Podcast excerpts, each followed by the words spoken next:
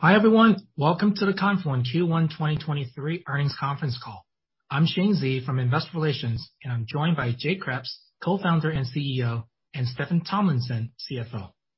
During today's call, management will make forward-looking statements regarding our business, operations, financial performance, and future prospects, including statements regarding our financial guidance for the fiscal second quarter of twenty twenty-three and fiscal year twenty twenty-three.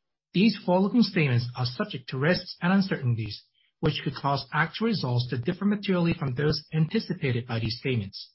Further information on risk factors that could cause actual results to differ is included in our most recent Form ten K filed with the S E C. We assume no obligation to update these statements after today's call, except as required by law. Unless stated otherwise, certain financial measures used on today's call are expressed on a non-GAAP basis, and all comparisons are made on a year-over-year basis.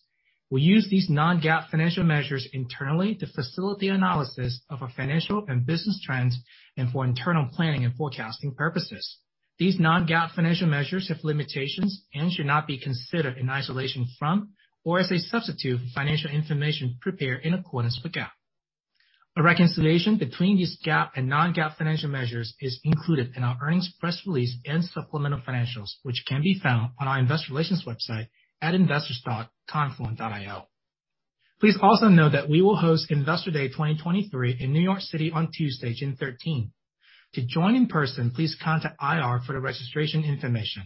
The program will also be webcast live on our I R website beginning at one p.m. Eastern Time. With that, I'll hand the call over to Jay. Thanks, Shane. Good afternoon, everyone. Welcome to our first quarter earnings call. I'm pleased to report a strong first quarter with results once again exceeding all of our guided metrics. Total revenue grew thirty-eight percent to one hundred seventy-four million dollars. Confluent Cloud revenue grew eighty-nine percent to seventy-four million dollars. And non-GAAP operating margin improved eighteen percentage points. These results are a testament to the mission-critical nature of our platform, our strong T C O value proposition, and the solid execution of our team despite a volatile macroeconomic environment. Over the last year, Confluent has continued to show very strong gross retention, even through a substantial change in the economic environment, including abrupt changes in interest rates, an economic slowdown, a significant drop in funding for private tech companies, and the recent challenges in banking. Environments like this show which products have true durability and which are simply fads or nice to have. I wanted to take the opportunity to explore what drives this durability for Confluent. The first factor is that Confluent serves mission-critical custom software applications. These are high-value projects that customers invest their expensive software engineering resources in. Because of this high investment, the applications tend to target the most valuable use cases and last a long time. We often hear from customers about applications lasting not just years, but decades. Naturally, the underlying data platforms used by these applications tend to persist along with them. The second factor is that unlike a database, Confluent isn't just a platform for one app, but acts as an interchange between multiple teams and applications. This is inherent in the core use case of the technology, publishing streams of data so multiple other applications and teams can consume those streams. This kind of multi-team, multi-application platform gets more and more sticky as it gets more heavily used and displays very different dynamics than the platform that each application can choose or abandon independently. The reason for this is very obvious. The migration to another platform would require a coordinated effort across many teams all at once, which becomes harder and harder to imagine as there are more and more producers and consumers building against the streams of data in the platform. By analogy, think of the cost of switching to a new incompatible telephone system. The challenge isn't buying a new phone, it's getting all your friends to do the same thing at the same time so you can still call them. This pattern of cross-team interaction and cross-application interaction is a unique and positive characteristic of data streaming and isn't shared by most other data systems. The third factor of our durability comes from the inherent T C O advantage of our cloud offering. I'm going to dive into this factor at length as it's critical to understanding the deep technical moat that Confluent has built. Initially, it might seem that a customer, when faced with budgetary pressure, would want to migrate off the cloud data service back to open source. Open source, after all, is free. Why isn't this happening? It is no doubt in part due to the comprehensive features and functionality our platform offers. We've talked about this at length in prior earnings calls, but you would imagine that customers might choose to forego better functionality when faced with severe budget pressure. Why isn't this happening? The answer to this may be somewhat counterintuitive. A cloud data service has the opportunity to not just be better than an open source offering, but also be meaningfully cheaper. To understand this, it's important to understand what drives the cost structure of self-managed data systems. This is an analysis we do frequently since we offer both a self-managed software offering and a cloud service. We've worked with thousands of customers, both on-premise and in the cloud, to analyze and compare the cost structure of open-source self-managed software and a fully managed cloud service. I'll walk through this analysis and show where our substantial T C O advantage comes from. There are two easily quantifiable areas of spend around a self-managed software system. The first is the cloud infrastructure for running Kafka. This spans compute, storage, networking, and any additional tooling needed to keep Kafka up and running smoothly. These costs tend to increase rapidly, eventually representing the largest portion of cost when usage is at scale. The second is the software engineers and operations people responsible for configuring, deploying, and managing Kafka. Like any data system, and particularly like any large-scale distributed data system, Kafka requires full-time staff to manage it. And the cost of these individuals is significant, particularly for people managing Kafka. A twenty twenty-two study from Dice dot com listed Kafka as the fifth highest-paying technical skill. That's great for engineers doing Kafka DevOps, but not so great for companies hiring teams with the experience to operate Kafka as a production data system. These costs will scale up with the usage of the system. The larger tech companies that have built significant streaming platforms around open source Kafka have teams of twenty or more engineers attending to their data streaming platform. It's not inevitable that a cloud service will improve on these costs. After all, if we were running the same open source software and operating in the same way, our costs would be no different from theirs. However, Confluent has rethought the problem from the ground up and has built a deeply differentiated stack that's able to drive compelling savings in both of these areas. I'll start with infrastructure savings. Confluent's cloud has rethought and reimplemented the core protocols for data streaming in a way that is built natively for the cloud to drive significant savings. I'll enumerate a few of these. First, multi-tenancy. Multi-tenancy is the key to SaaS margins, but many investors don't realize that the majority of data systems in the cloud, especially services offered by the cloud providers around open source, aren't actually capable of multi-tenant operations.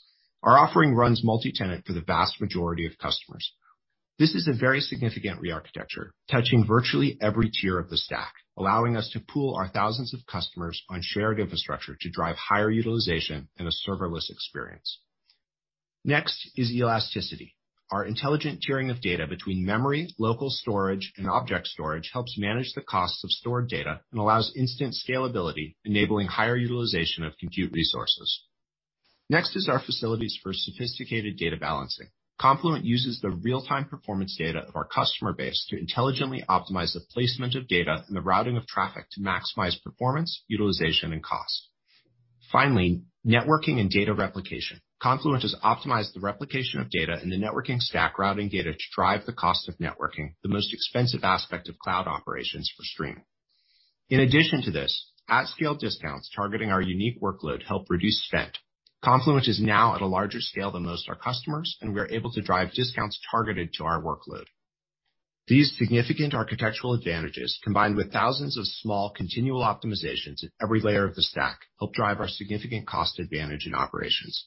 Those who have watched our gross margins progress over the last few years have observed this continual progress at work as we've continually driven additional technical improvements and improved utilization for multi-tenant operations as cloud has become a bigger and bigger portion of our revenue base.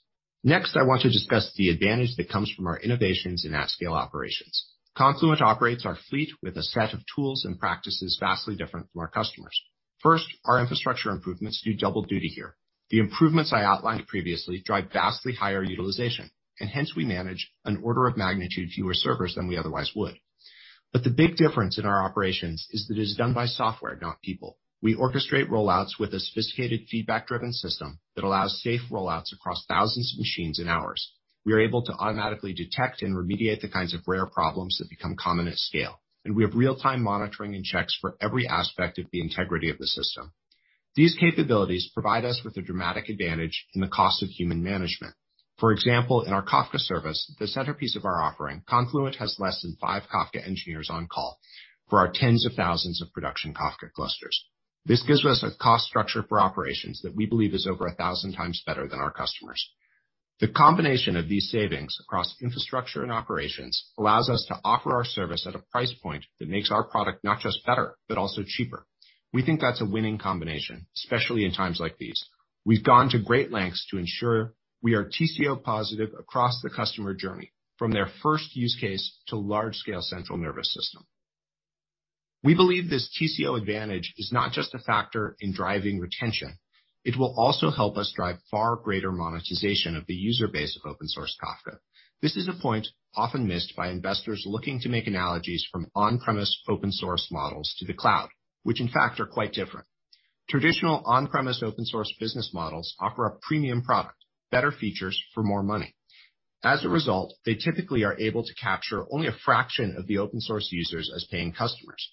A cloud product, however, isn't just replacing the free software. It's also replacing the expensive infrastructure and people costs. This is driving a general mindset shift among software engineers and I T departments who are increasingly looking for managed services first, trying to avoid ongoing operations wherever possible. As this shift takes place, we think there is an opportunity to grow from our modest penetration into the hundreds of thousands of open source Kafka users to a much more complete coverage. This higher conversion rate is already apparent, despite being a much newer offering and despite the much higher bar of maturity for a cloud service. Today, Confluent Cloud is already used by more than six times as many customers as Confluent Platform, our self-managed software offering. In fact, we are so confident in this value proposition that we invite prospects to come and take an assessment where we jointly do analysis with them to prove to them that choosing Confluent will be a more economical decision than self-supporting open source Kafka on their own. A great example of the T C O benefits of Confluent for a customer in the earlier stages of the customer journey is a SaaS-based billing startup that helps companies scale their consumption, subscription, and hybrid pricing models. This customer's data and billing platform is built on Kafka to compute usage and invoices in real time for millions of end customers and is scaling rapidly to accommodate expected growth. But they quickly found that managing open source Kafka was costly and diverted expensive engineering talent from innovation to low-level infrastructure management. With Confluent Cloud, they are able to reallocate at least sixty percent of their engineers' time managing Kafka to delivering new product innovation without over-provisioning infrastructure. As a result, they've reduced deployment times from months to weeks while reducing the total cost of managing open source Kafka. On the other end of the spectrum is a large Q one deal with the top ten U S bank. Confluent powers thousands of this customer's applications across hundreds of teams, spanning digital, fraud, payments, analytics, and more. The bank is now going all in on the cloud, undertaking a massive cloud migration to operate more efficiently and introduce new innovation to their customers faster. To accelerate their cloud migration, they closed a seven-figure Confluent Cloud deal to connect their data from on-premise environments to the cloud. Despite the turmoil in the banking industry, this customer accelerated their cloud transformation with Confluent, another example of the many use cases that make data streaming a critical tool for modern organizations, even amid macro uncertainty. We are very excited about the opportunity for similar expansion in other customers as the financial services sector moves to the cloud. In closing, the significant product and cost advantages of our platform put us in a strong position to tap into the hundreds of thousands of users of Kafka with a product that is more than ten times better and meaningfully cheaper than open source. These dynamics put us in the enviable position as the leader of a sixty billion dollars market opportunity. I look forward to seeing many of you at our Investor Day, where among other things, we'll dive deeper into the significant product innovation driving the success of our platform. With that, I'll turn the call over to Stephen to walk through the financials. Thanks, Jay. We kicked off fiscal year twenty twenty-three beating our guided metrics, delivering high revenue growth and strong margin improvements in the first quarter. These results demonstrate another quarter of consistent execution from our team in a tougher economic environment. Turning to the results, R P O for the first quarter was seven hundred forty-two point six million dollars, up thirty-five percent. Current R P O, estimated to be sixty-four percent of R P O, was four hundred seventy-seven million dollars, up forty-four percent and accelerated from last quarter. Growth in R P O, while healthy, was impacted by a decline in average contract duration, additional budget scrutiny, which elongated our deal cycle, and a tough comp against the eight-figure T C V deal closed a year ago.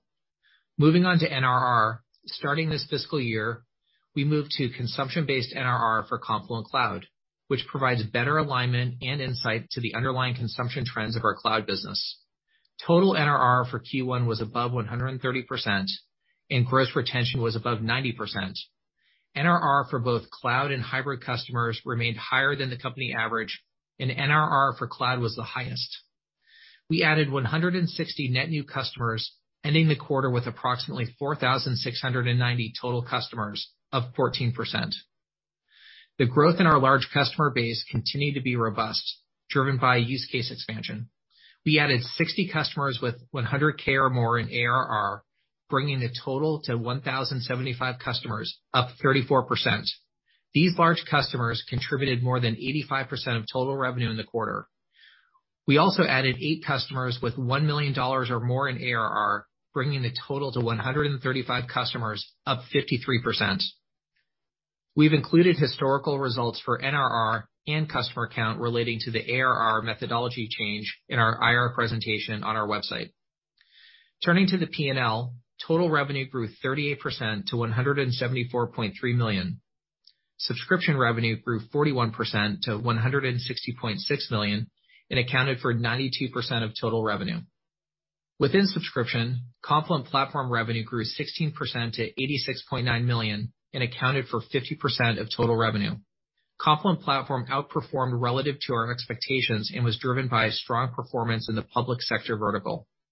Confluent Cloud exceeded fifty percent of total new A C V bookings for the sixth consecutive quarter.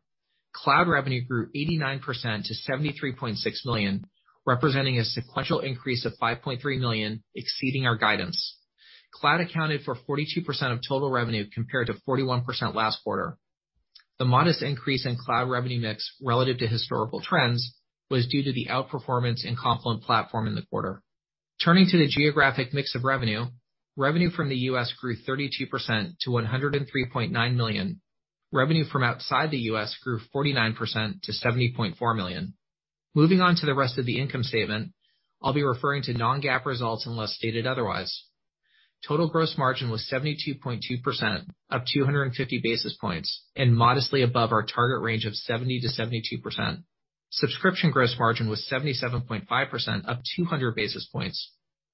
Our healthy gross margins were driven by the continued improvement in the unit economics and scaling of our cloud offering, offset by a continued revenue mix shift to cloud. Turning to profitability and cash flow, operating margin improved eighteen percentage points to negative twenty-three point one percent, representing our third consecutive quarter of more than ten points in improvement. Q one operating margin was driven by our revenue outperformance, which we let flow through to the bottom line, and our continued focus on driving efficiency across the company. We drove improvement in every category of our operating expenses, with the most pronounced progress made again in sales and marketing, improving eleven percentage points.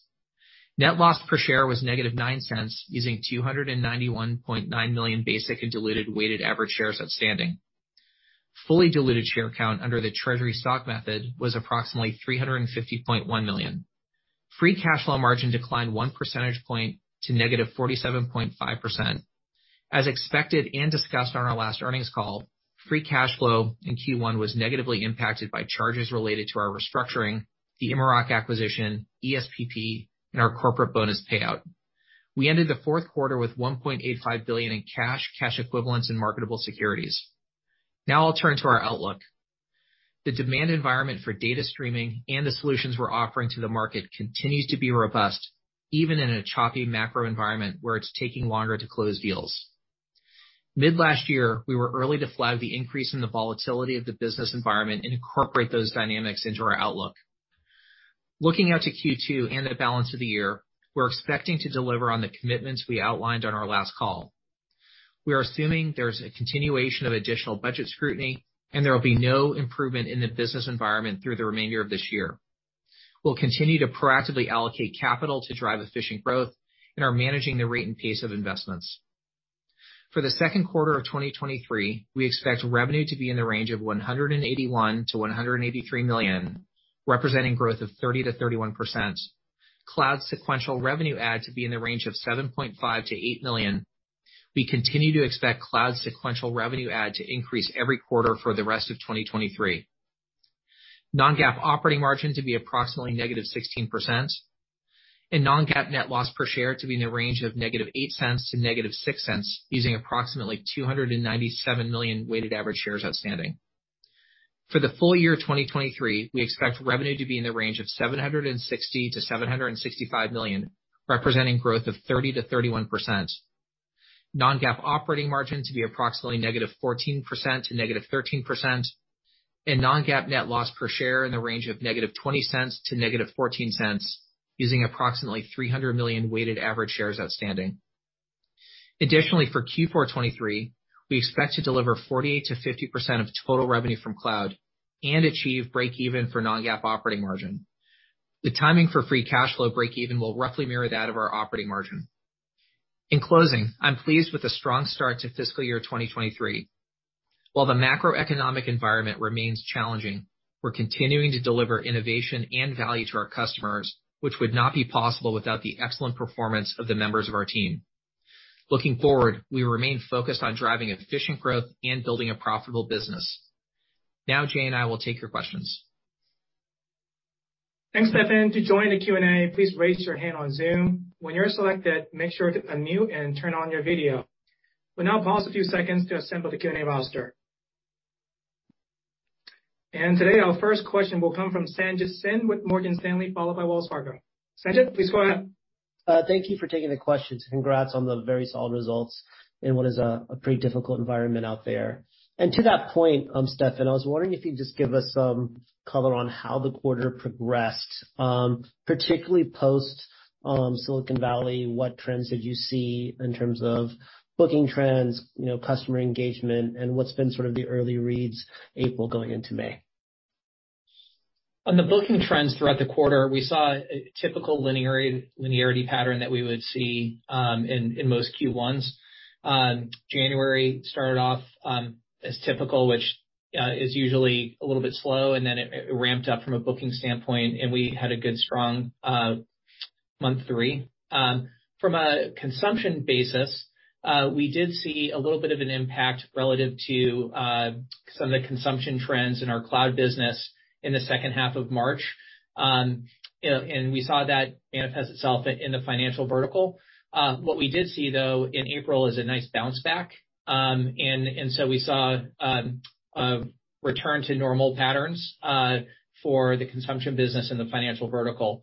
Uh, and Jay, I don't know if you have other things you'd like to add on to that. I, I think that was a good summary. Yeah, you know, broadly, the, the results were not too surprising, even though I think, you know, in some customers, both in tech uh, and in financial services, there was a fair amount going on in the organizations. Yeah, no, I appreciate that. It makes a lot of sense and encouraging um, to hear about the trends, um, you know, post-March um, on the consumption side of financial services. Jay, you did a fantastic job of sort of Um, you know, um, explaining the value proposition of Confluent Cloud, the T C O advantages that Confluent's bringing to bear in the market. I guess the other side of the coin in terms of what we're, we're, what we're trying to better understand is the impact of generative A I. And if you're thinking about the classes of applications and the interfaces of those applications, um, what do you think is the impact on real-time streaming? Is that a force accelerator uh, for the category in terms of the apps, or is that a potential headwind? Yeah, it's it's absolutely an accelerator. I mean, it's it's early in terms of production deployments, um, as you would expect, but but already we have uh, you know customers that are doing this for real. Uh, you know, including a large travel company that's um, you know building real-time context data and using that to power chat interfaces for their customers. Um, and I, I expect that to be a pattern that is more common. You know, generally speaking, when there's a new major area that data may need to go towards, that's a powerful thing for Confluent. You know, the, the more new things, the better, uh, for us. And so, you know, I know in some areas it's actually a bit of a disruptive force, but, but for us, this is actually a powerful thing. And, you know, our role in that architecture is kind of, you know, helping customers assemble that real-time context data that would go into, you know, asking the right questions, powering the right queries, you know, getting the right context into the interface. Um, you know, that, that's where we fit into that architecture. And then, of course, um, you know, the same as any enterprise company, there's a lot of interesting use cases internally. You know, uh, we, we have a number of organizations, whether that's support, engineering, uh, legal, where, you know, there's a significant amount of work that is basically text in and text out. That, you know, all of those teams could potentially be made more productive, uh, you know, kind of up, up their game, uh, as a result, as some of these tools come into practice. I could just uh, clarify or, and get your feedback on this sort of logic. When we're interacting with these question and answer type interfaces, right, is the simple point that we need up-to-date data and that you guys are going to be able to provide that? I mean, to the extent that we're doing dealing with the public Chat G P T, we're dealing with outdated data, right, and potentially data at rest um, in, in other in other use cases. Is what Confluent going to do is, is is bring that data sort of up to date, so we're we're getting the most up to date answers to our questions. Yeah, that's that's right. You know, the, the architecture for these is both, you know, some amount of uh, training that's usually done entirely by the centralized company, say in OpenAI's case, you know, followed by maybe some amount of pre-training on data specific to that customer. And then most importantly, assembling the right information about the particular customer at the time of the question, right? And, and that's the, that last bit is the part where we're most relevant. And that, that's actually quite important, just fitting this into, you know, a, a business that serves particular customers in particular ways that would have particular context about them that has to be incorporated in any response. I appreciate the thoughts, Jay. Thank you very much. All right. Thanks, Sanjit. We'll take our next question from Michael Turin with Wells Fargo, followed by Piper Sandler. Hey there. Uh, good afternoon. Appreciate you taking the question. Nice job on the Q one results. Um, Stephen mentioned the A R R restatement. It looks like it's tied to consumption. Can you maybe just help level set where those changes show up? And then on N R R, it, it looks like using the old method, that number um, did continue to, to come down a touch. So maybe walk through what you're seeing there and, and what you're assuming on the expansion side for the rest of the year. The N R R change uh, really impacts our cloud business. Um, prior to making the change, we had a, uh, a commit-based N R R calculation, which didn't really capture the underlying momentum of our cloud business. Um, with the consumption change to the N R R calculation, we're now capturing really the consumption-based strength of our business. It's better reflective of the actual underlying growth drivers. And it's also very consistent with what our peer group companies are doing that have a uh, consumption-based model. So think of MongoDB, Datadog, Snowflake. Uh, they all have moved to a, a consumption-based N R R. Uh, so where it shows up is um, in our cloud business and then also in our hybrid customer um, N R R uh, cohort, because those hybrid customers are running both Confluent Platform and Confluent Cloud. Confluent Platform will continue to be on the like the, the older methodology, which is the, the committed contract basis. But um, for the portion of their business that is Confluent Cloud, we'll calculate it um, using the commit basis. So um, then, as far as the uh, the the older methodology, we did come in just slightly below the one hundred twenty-five percent metric uh, that we established as a goal for total N R R, uh, and what we saw, the underlying drivers, the gross retention of our business continues to be very strong, above ninety percent. Uh, but considering the current macro environment, uh, we just saw less expansion um, driving uh, that, that was driving through like the committed contract part of the business. Um, but what we did see, um, and what's better reflective in the in the new methodology, is the consumption patterns of our customers are exceeding the committed contract spend. Um, and so those were those are some of the dynamics at play. And going forward, where we will be um, reporting a, a, um, a consumption-based N R R metric, and that is again better reflective of the underlying performance of the business. That's super useful detail. If I can just follow on with just a, a quick point on what you're mentioning, Stephen. I think sometimes the visibility you have into cloud consumption patterns is maybe underappreciated. So the commentary is consistent around sequential improvement on the cloud side throughout the course of the year. Just any color you can provide around what visibility you have and what pro- provides confidence in, in that pro- pro- progression continuing.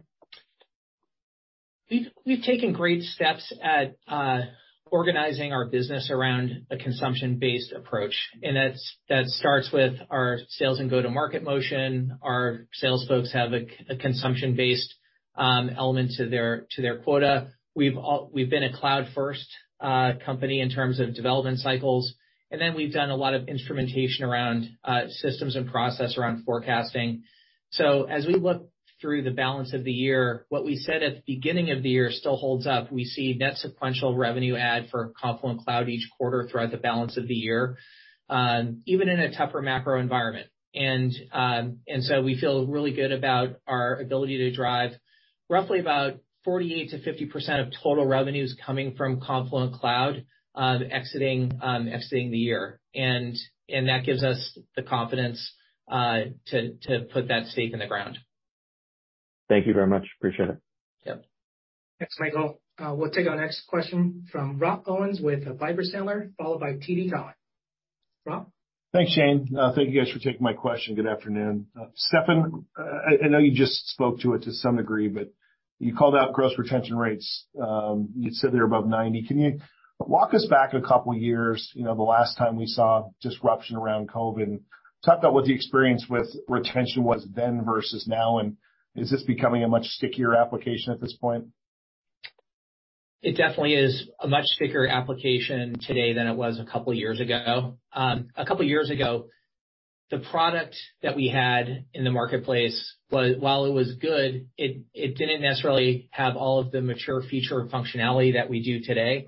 The amount of innovation uh, our product and development organization has driven over the last couple of years, there's a marked difference between our product today versus what it was two years ago. And and so a couple of years ago, the, the gross retention rates were were lower. Um, the net retention rates were lower. Um, now we have uh, really healthy net retention rates uh, and gross retention rates due to the product maturity. And then also, if you layer into the equation the improvements we've made to our go-to-market organization, we have um, this customer growth go-to-market journey that we've socialized with uh, the investment community.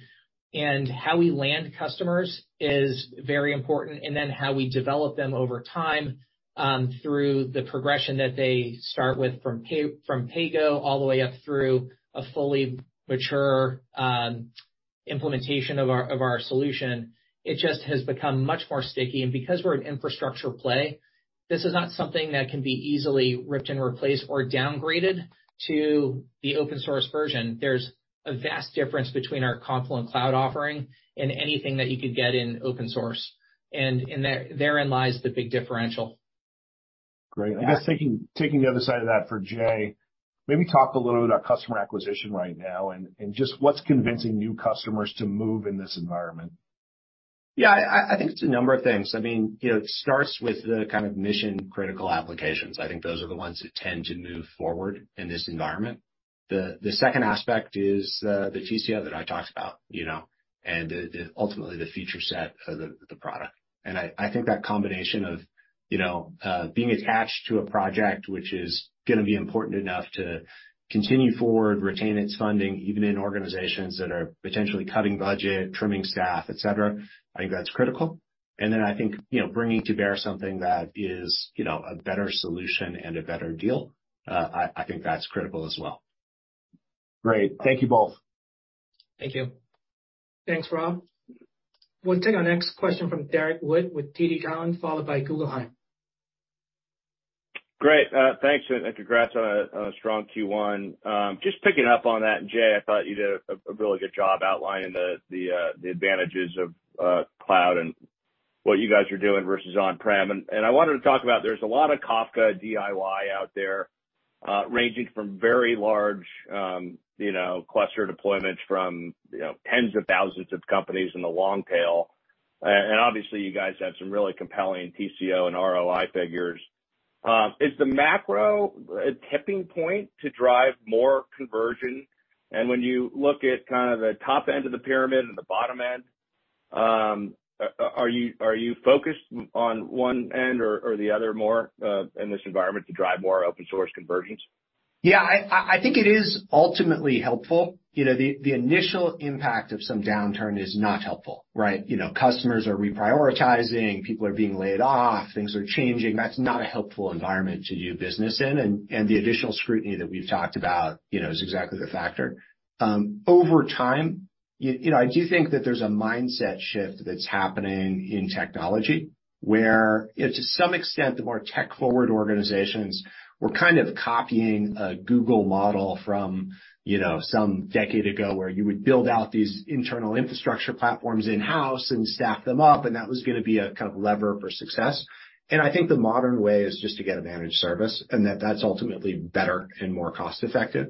And, and I think that that mindset shift is really important and is an important tailwind for us. So when I talked about that, hey, what is the penetration that's possible, you know, for a company into the open source uh, user base? Um, I think that's ultimately the big driver, right? It's both about us having good enough cost structure, having that T C O, making that true. You know, it's not inherently true of every cloud product, right? That's something we've done a ton of work to make true. And then it's about people really kind of internalizing that and understanding it and acting on it, which doesn't happen immediately, but is happening now. And so, yeah, when you talk about where on the journey are we focused, we do look at that full journey, right? It, it, you know, for us, because customers progress, you start with one use case, it spreads, you know, to broader in the organization and becomes a big platform. It doesn't make sense to start at only one place. You know, if you did that, maybe you might focus at the beginning of the journey, but customers would, you know, as they got to large scale, you wouldn't have the features and functionality to really support them. They would migrate off, right? That wouldn't be good. You know, only focusing on the, the very largest customers and not getting the, you know, next one hundred thousand Kafka users who are just starting now, that wouldn't make sense either, either, right? It makes most sense to start with them as they go. So the reality is, you know, both in terms of the T C O and the customer experience, you have to be good all along the way. That's why it's actually so hard for these cloud products. It's why it's not a trivial thing to do. You have to be, you know, very easy to use and a better deal for that first app, you know, one developer kicking the tires. And you have to be something that can be deployed at scale and used across a large organization, you know, effectively, and has the right controls and governance of data, et cetera, as you get to scale. You know, I think that that's why, you know, it's a deep area of investment to really do this well. And, you know, that's the journey we've been on. And I think the cool thing about uh, where we're at with our cloud product right now is we have substantial, you know, customer usage at, at each spot along that. And indeed, we're kind of going out to the open source users and converting them over to this now, whatever stage on that journey they happen to be on right now. Great. Uh, g- great color. And Stephen, just wanted to, uh, last quarter you talked about um, kind of less urgency from buyers at the end of the quarter, and you had deals slip. Just wondering, did did, did those uh, slip deals kind of close as expected, and did it feel like the um, that kind of headwind end of quarter dynamic that you saw in Q four um, faded a little bit in, in Q one? Because uh, it didn't seem like you had any big surprises, but just uh, wanted to get a sense for, for how end of quarter compared uh, sequentially. Majority of the, the deals that had slipped from Q four uh, did close in Q one, uh, which was great. Uh, we still are seeing the same dynamic that we've been calling out for the last several quarters, candidly, where uh, customers are taking more time to evaluate purchases. It's elongating deal cycles. We've been able to execute through that um, and set guidance appropriately. And And so we did see similar dynamics in uh, at the end of the quarter, um, and we're anticipating that that dynamic is going to be factored throughout the balance of the year. Um, so that's that's really the dynamic at play. Thanks, guys. Appreciate it. Okay. Thanks, Derek. We'll take our next question from Howard Ma with uh, Guggenheim, followed by Barclays. Great. Uh, thank you. Jay, so dovetailing on some of your comments about uh, T C O and, and the value prop of, of both platform features and, and fully managed, which I think it, it helps address an ongoing debate in the investment community about the, the mission criticality of Confluent and how and how susceptible Confluent is to to optimize, you know, optimizing both overall I T and cloud spending. But can you give some more specific examples from a, from a vertical specific use case about uh, you know, expansion, both expansion and, and new use cases that give you confidence in, in achieving your targets this year? Yeah, absolutely. I, I mean, you know, you would see this across virtually every industry. You know, the one that we called out in um, the earnings was this la- large expansion in financial services. Yeah, that's that's an industry that obviously a lot is happening in. And so the willingness to make, you know, big bets on this in the cloud, right? These are organizations that are very sensitive about uh, security, about compliance, et cetera, really, you know, do a, a thorough job of vetting. The, you know, the willingness to make a big bet in this area is, you know, really one of a small number of um, third-party cloud infrastructure vendors.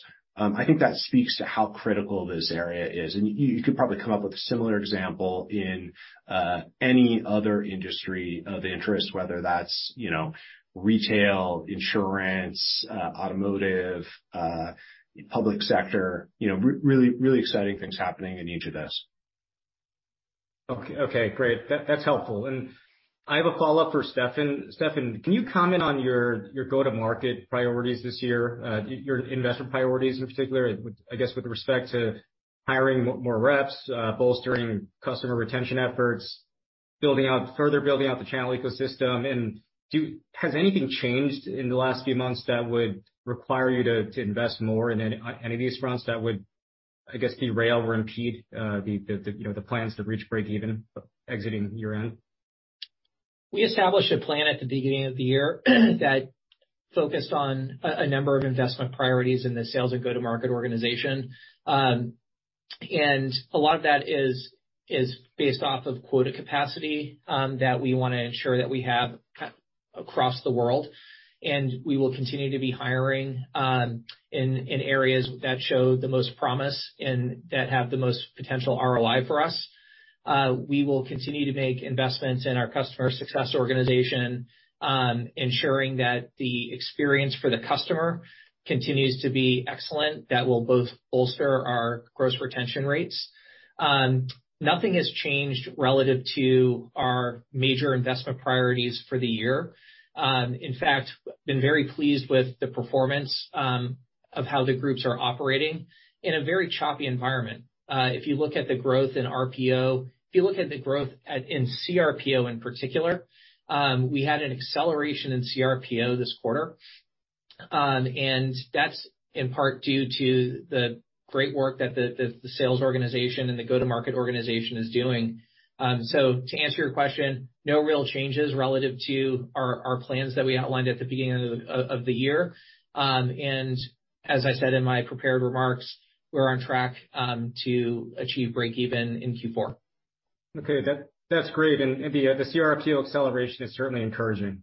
Thanks for the questions, guys. Thank you. Thanks, Howard. Thanks, Howard. Uh, we'll take our next question from Raimo Lenschow with Barclays, followed by Mizuho. Thank you. Hey, guys. Uh, congrats. Um, good start to the year. Um, I have two questions. Uh, first, on on cloud, there's obviously like a big discussion going on with cloud consumption, optimization, et cetera, and we talked about it a little bit. Um, Jay, like in, in, in one respect, are you guys part of that? Uh, uh, can people kind of buy you through the marketplace now, and that's kind of a little bit of a headwind, or is it more like people not doing, you know, like there, there's a, there's a you know, finite number of new projects starting in this environment, and, and so you know, that's kind of more what's kind of creating a headwind for you? Yeah. And then for Stefan, um, the, uh, if you think about it, like you op- obviously outperformed Q one, uh, well done. You, you you kept the full year guidance. Uh, that kind of is either more uncertainty or, you know, uh, you know, there, there's more of a buffer in the year. Could you just talk a little bit about the puts and takes that took your kind of guidance for the full year? Thank you. Yeah, I'll, I'll start with the first question. You know, I, I think it's ultimately like, hey, to to what extent are we subject to, you know, optimization, cloud optimization, which is a, you know, topic in every user of the the public cloud, in, in, including us. Uh, and um, you know, to what extent are we impacted by potentially fewer net new software projects that are occurring? Yeah, I, I would say the latter is probably the most significant factor, right? So our expansion is driven by new projects coming on, adding their data streams, using the technology, um, you know, taking it out to new use cases. The rate of that uh, is certainly an important variable for us in growth, um, in addition to how active we are at converting those use cases, which is about the T C O in comparison to open source, et cetera, right? So the, those two variables are very important. Um, You know, is it possible to optimize the usage of Confluent? Yeah, of course, right? It's possible to optimize the use of any SaaS product, right? And this shows up quicker in products that have a consumption revenue model. Uh, you know, it shows up that that that very quarter. Um, but obviously, companies are going through and cutting seats and looking at who really needs the access to that tool and Uh, of course, all the uh, layoffs and any other trimming of staff flow down to seat-based models in exactly the same way. So, so I, you know, I think there's optimization happening everywhere. You just see it faster in the consumption models. Within those products, of course, it's wildly different how much optimization is possible. And that has everything to do with what the product actually does, right? How, how much do you actually need the thing that you bought? Is it, in fact, a mission-critical thing that you're going to keep running, or is it something where you can just turn off if you don't need it? And, you know, that's an area where I, I think we have it, you know, very good. We're a mission-critical part of the production application stack. Those applications typically come fairly well optimized. You know, of course, you can go rewrite your application to try to be more efficient, send less data, you know, whatever. But that's a lot of work, and it, it usually has already been done in the kind of, you know, building and deployment process. And so we we we certainly see that, um, but we don't we don't see as much of it. And so typically, as we have kind of consumption coming online, it's it's kind of mostly pre-optimized. There there may be further um, optimizations that will happen. But of course, that all folds up into that overall net retention rate. And we haven't seen any big changes in that in the last few quarters. Customers, of course, are trying to optimize, but they're also adding new projects, which drives expansion. What you see is kind of the combination of those two factors, which I think, you know, in the end is quite strong. Yep. Mm-hmm. Thank you. And then turning to your question on guidance, our point of view on the full year remains unchanged from last quarter. The demand environment remains healthy, even though it's a, t- a tough macro out there. So we're reaffirming our guide for the full year, uh, growing revenue at thirty percent and plan to achieve break even um, on a non-GAAP operating margin basis in Q four. We we did not flow through the amount of the overperformance we had in the top line this quarter to the full year guide, which is really a byproduct of the macro environment and factors I've called out before, which we're trying to prudently take into consideration while formulating guidance. Um, you asked for some puts and takes. Uh, we expect cloud to continue its growth momentum uh, with the highest N R R and, and an increase in sequential revenue add every quarter for the remainder of the year. And then the C R P O growth that I pointed out before continues to be robust. N R R remained healthy, um, and both of those things su- support the, the growth um, and, and the overall business plan. Okay, thank you. Well done. Thanks, Raimo. We'll take our next question from Gray Moscowis with Mizuho, followed by Deutsche Bank. Okay, uh, thank you for taking the uh, the questions. Uh, I guess first for Jay, at your uh, investor briefing last October, I think it was Erica who mentioned uh, that on average it was taking customers who made a, a significant commit about six months for their annualized consumption to match their commitment levels. Uh, obviously, the macro has gotten tougher since then, uh, so just curious, kind of where that uh, where that stands today. Yeah, we we we haven't seen a huge change in the ramp up of customers. That's more determined by how long it takes them to build their applications, get them online, get them fully consuming, roll them out, which is the average of, you know, companies who are moving very fast and companies who move slower. So I would say that has less impact from the macro. We have seen a little bit of change in the behavior of customers and how they use uh, the commits. Um, you know, Stephen called out a little bit of, of compression in the multi-year stuff. In general, I think customers are just being thoughtful about, uh, you know, the amount that they're committing to. And, you know, the plus side of that is we've seen very strong consumption against those commit amounts, which is, you know, great. That's what we want to see. We do, we don't want customers buying a lot that remains unused or anything like that. And so that kind of above one hundred percent uh, utilization is, is a good thing. All right, great. And then I know the commercial segment has been uh, very resilient for, for Confluent. Did that continue this quarter, uh, or are you starting to see some uh, some weakness? Yeah, it did. It did continue this quarter. Um, you know, we, we've been watching it closely because, you know, I, I think the, the that segment obviously has a lot of these private tech companies that I think are a bit fragile under, you know, very significant pressure. Um, and so we kind of have expected to see some hit there and have not. Um, The, I would, I would ascribe that primarily to the fact that there's just a lot of unna- untapped opportunity. So, you know, of course there is pressure. Of course that is a, a countervailing force, but there's also just, you know, a lot of open source Kafka usage to go grow into. And so the fact that we hadn't paid as much attention to that segment until later in the life of the company and have now gone after it means there's still a lot of opportunity there. Very helpful. Thank you. All right. Uh, as a reminder, to ask a question, please click on the raise hand button. and our team will uh, promote you to the, anal- uh, to the panelists. I think we're still waiting for uh, for Deutscher to join the room.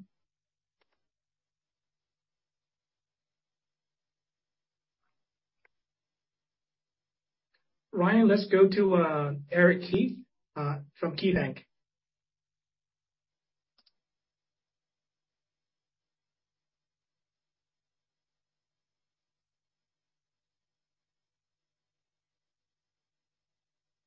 Hey, Eric. Hey, I'm I'm in here now. Thanks, Shane. So, Stephen, just on on the uh, on the cloud revenue side, I think you altered your guidance a little bit to forty-eight to fifty percent of uh, Confluent Cloud coming um, of revenue coming from Confluent Cloud in four Q. Just curious if that's more so a function of new use cases being brought online being a little bit slower than you expected, or is it growth of existing use cases moderating a little bit? It's a little bit of a combination of both. And then as we think about just the mix of business, we, we did have a strong uh, Q one for Confluent Platform, and we look at the overall mix for the year. Um, and and so we we modestly shaped the, the guide for, for our cloud business. Uh, originally, we said approximately fifty percent for the year. We basically gave a range, widened it a little bit to forty-eight to fifty. Um, I will say that given the run rate that we have with Confluent Cloud, we're, we're almost at a three hundred million dollars run rate, uh, growing at eighty-nine percent. And the consumption uh, of, of Confluent Cloud continues to be robust. So when we think about use case expansion opportunities, there is a natural network effect with the, with the consumption business that we're seeing. Um, in this environment, sometimes it does take uh, companies longer to deploy new workloads, et cetera. So that was factored in to the, the, the forty-eight to fifty percent comment that I made earlier. Got it. And Jay, if I could just ask you a question that I might have missed at the beginning, apologies, but just on generative A I, I mean, Kafka and Flink are, are challenging technologies, and finding people with those skill sets is kind of difficult. Just curious if there's an opportunity to leverage generative A I to basically democratize access to those technologies, and that's something that could bring more users onto the platform. Yeah, absolutely. Like, you know, I, I, I did address this briefly, but the answer focused more on what's the role we provide in generative A I architectures. The flip side of that is, you know, what are the use cases for us? And of course, to the extent that uh, software engineers can become more productive in building applications around this through tools like Copilot and things like that, Um, obviously, we become more efficient building our products, but also our customers actually can be much faster at consuming our products, and that's a phenomenal thing. Um, we'll have to see how it all plays out. Like, you know, I think the full impact of this and then how it plays out as it happens in all companies is really hard to kind of, you know, estimate the second order effects of, of what all that means. But but I think it, it's net net a, a very positive thing for us. Great. Thanks, Jay. All right, thanks, Eric. We'll take our next question from Rudy Castinger with D A Davidson. Rudy? Great. Thanks for taking my questions, guys. Hey, Stephen, um, gross margins last couple of quarters, you, you know, certainly trending a bit above your midterm target, more more so in the range of your long-term target.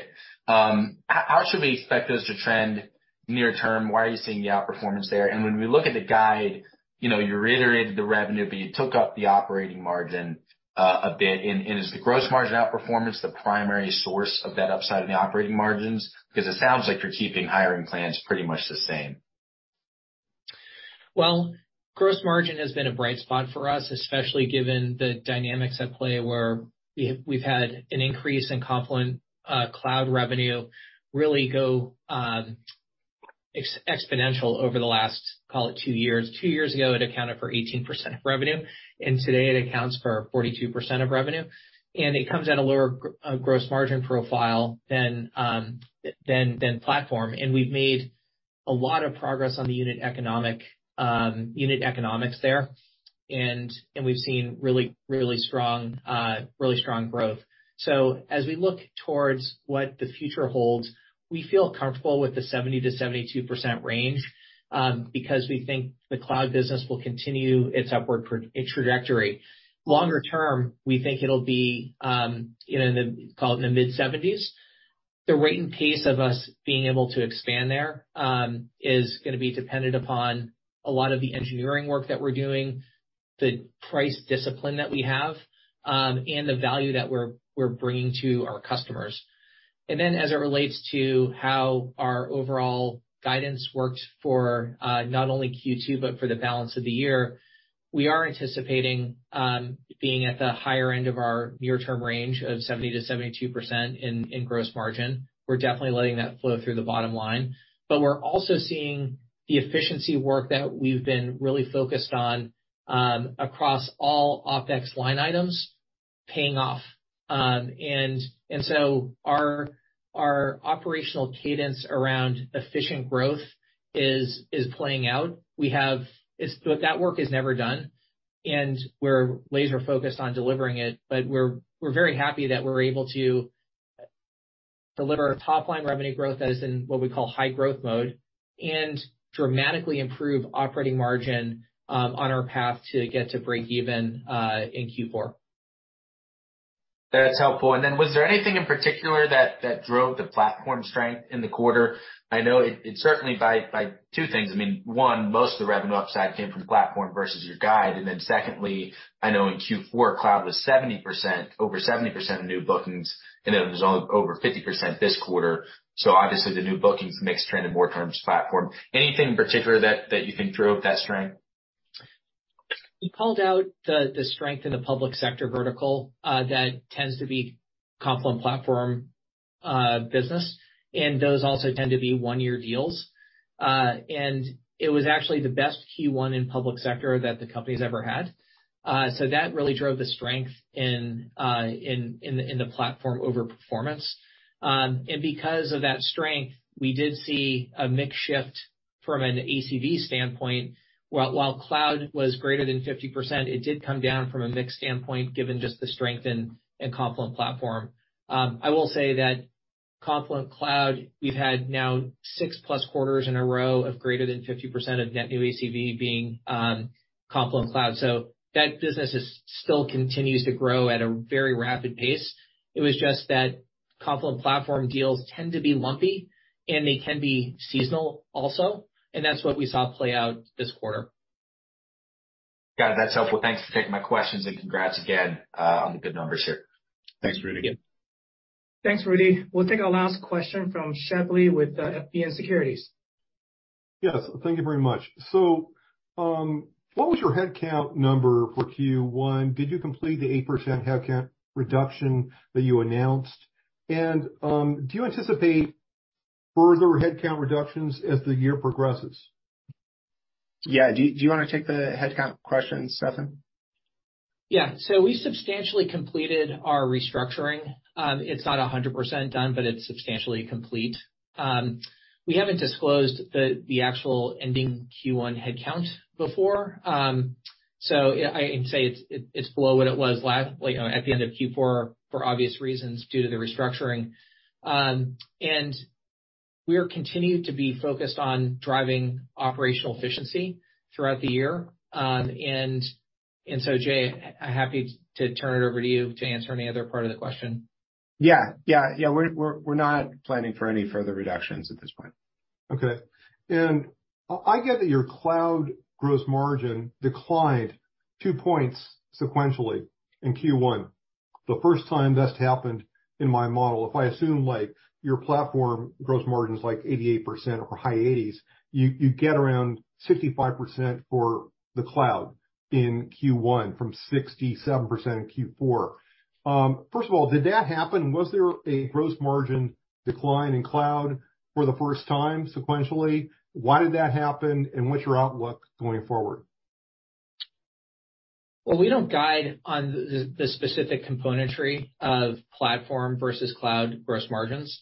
Um, but what I will tell you is the, the I, and I know it's it's hard to model from outside in, but the dynamic that you described actually didn't happen. We saw nice improvements um, in, in in in our margin structure for for the components that go into our our subscription margins. Okay, thank you. Yep.